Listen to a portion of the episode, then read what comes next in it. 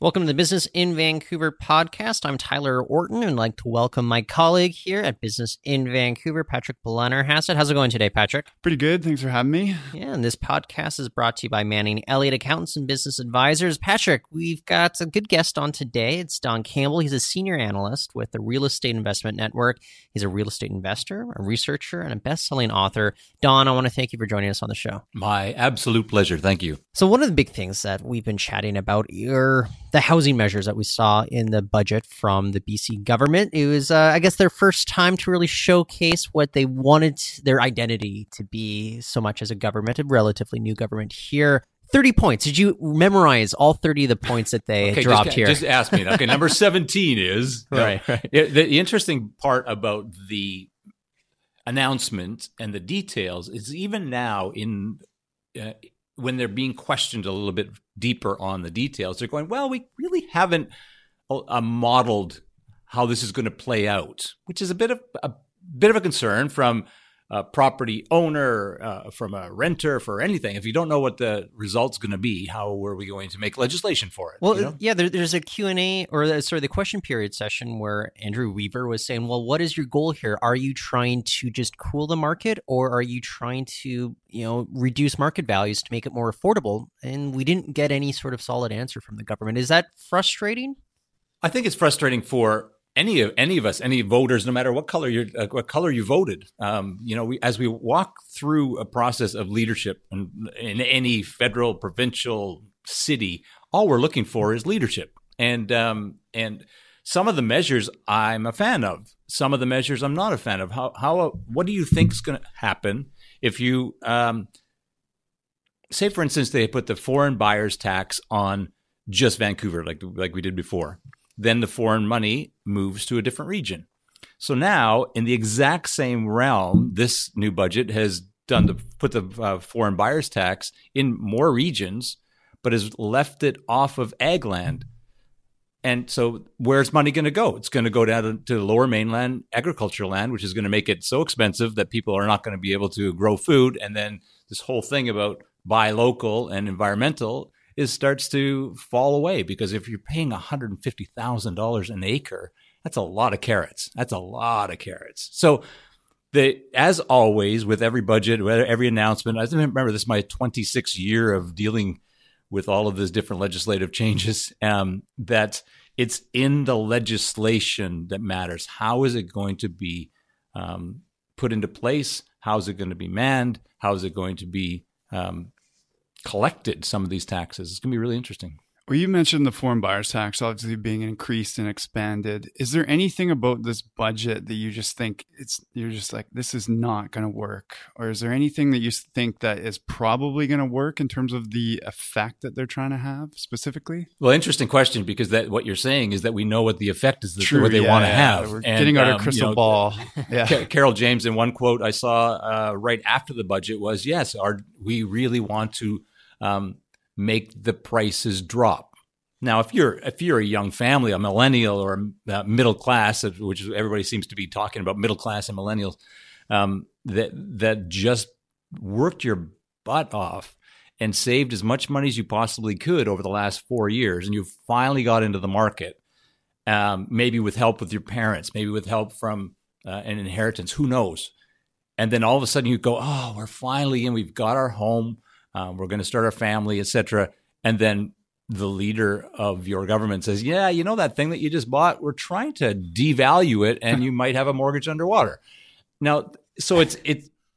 Hey, at least the interest rates are pretty low still. Yeah. Well, yeah, there is that. But I'm not. I don't. Want, I don't. Outlook the, I can give. Yeah, I don't uh, want to be the harbinger of, of like this is insane. I see what you're but, saying though, because yeah. you you've got probably a lot of NDP voters who voted who voted NDP simply for the fact that they were going to try to temper the market. But I'm always wondering about like this is a you talked about the 26th year that you've been watching a budget, but this is most definitely a dramatic shift. The liberals were very mm. light touch. They only did things when they were absolutely pushed to it. I'm sure Christy Clark like dragged her feet on the foreign buyers tax to begin with for years or months, right? And now we've seen a dramatic shift to big government, almost that socialist kind of mentality where it's we're going to temper the market, we're not going to let capitalism figure it out. Like, mm-hmm. is that does that worry you at all? Like a massive shift from almost like the center right to sort of the almost far left in some respects. Well, I think that any dramatic shift in in anything, in a relationship, in in a government, um, always has unintended consequences. Mm-hmm. Um, you know, we are seeing this in the UK on Brexit. I was in the UK on during Brexit vote, and the, the shock and awe of the people I was hanging out with that day. It was like, how did this even come to this? And what happens, of course, is the world is becoming increasingly more polarized, black and white. That's it. There's no gray. There's no nuance. Try and have a debate with somebody. I'm telling you right now, somebody one of us already has said something that's offended somebody as they're listening it and i bet you there's comments below on on uh, on the comment section that's saying this guy i can't believe that he did you know? It was probably tyler. Yeah, yeah, yeah, it was tyler. It, it, it, the intro tyler. the intro was really weak. Yeah, yeah yeah. But the, the the the the the truth is the polarization is really forcing us not to come up with real solutions because solutions are always in the nuance. Solutions are you can't go full on capitalism, you can't go full on uh, socialism. Yeah. They're they're in a market that is dynamic like Vancouver that is limited by the agriculture land reserve. Please don't ever get rid of that. That's really important to us. Uh, the, and limited by the ocean. Please don't get rid of that. That's kind of important. And the mountains, well, whatever, they can go away. But the uh, but you're limited in a geographic area. You've got people that are moving in. You've got um, a province and a and a city that wants to bring more people in. We're bringing a million people immigration, not just growth of uh, by having babies, a, mil- a million into Canada yeah. over the next three years. They're going to have to live somewhere, and by the way, they're not the majority of them aren't going to live rural. Um, so you're you're actually you're trying to slow a market at the same time as the market needs more density and needs more product, needs more rentals. Because generally, yeah. if you, anybody's ever studied anything about demographics, which I do, is uh, with, with, immigration, um, mostly in yeah, I guess all visa classes now.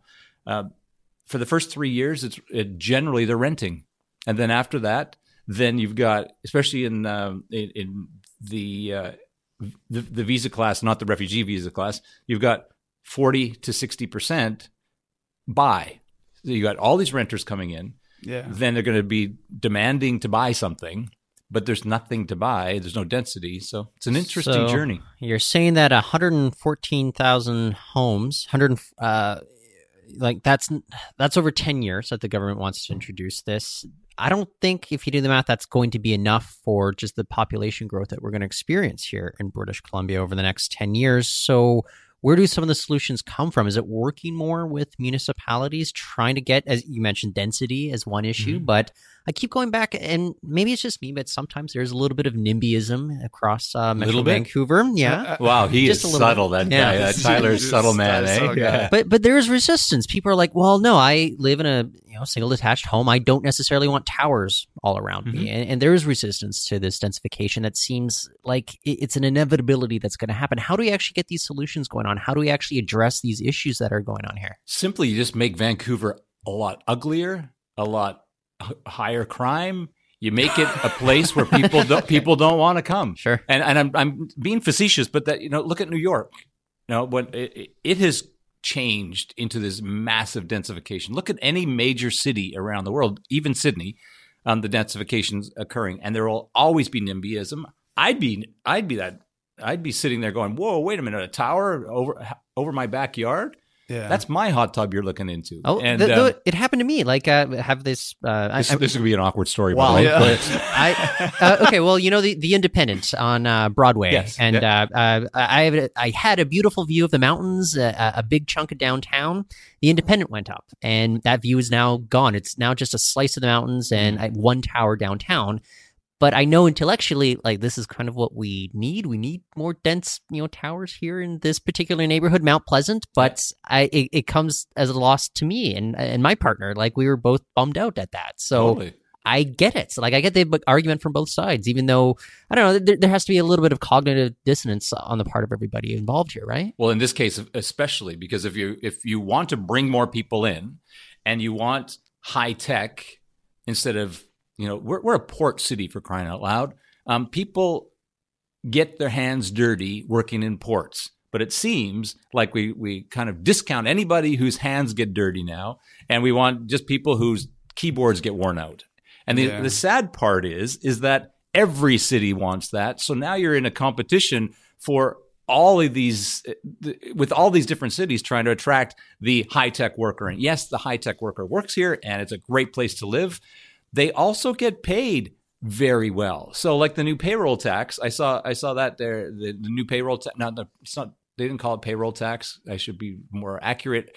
It's the health care something something tax. That's that's way more accurate Long by the way. government name. Yeah, and um, and and it's on payrolls, but they said, "Oh, it's don't worry, it's just big business It's on payrolls of five hundred thousand or more." I said, "That's five good high tech jobs." So that's a pretty small business when you're Yeah. talking about five hundred grand.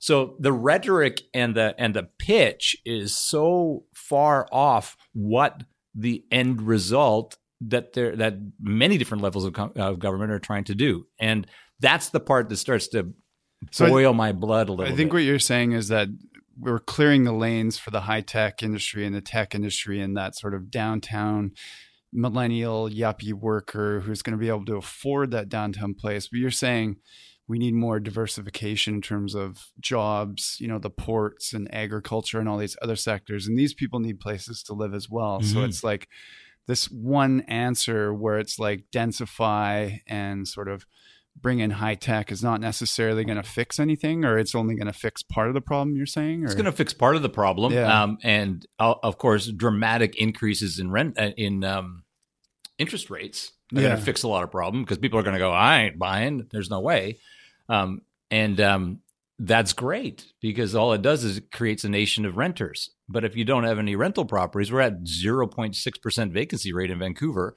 Wow, it's it's skyrocketed, I think, to 0.7 in Abbotsford.